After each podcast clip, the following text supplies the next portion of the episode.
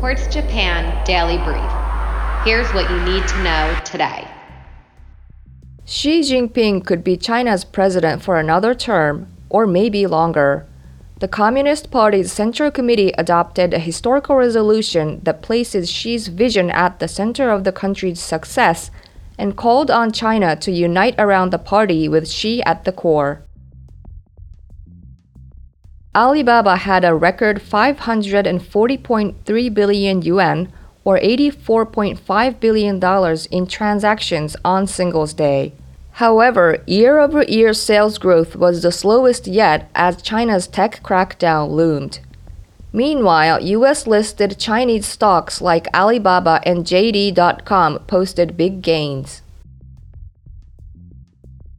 Didi is getting ready for China to wrap up its cybersecurity investigation.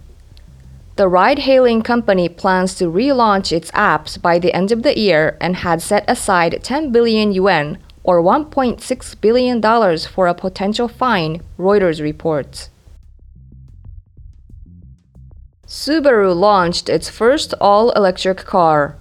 The Solterra SUV was developed with Toyota, Subaru's largest shareholder, which will build the vehicle in Japan.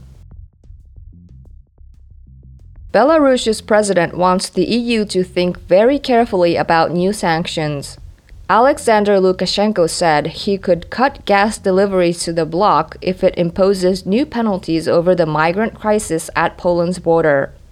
Separately, Baltic states warned the crisis could escalate to a military conflict.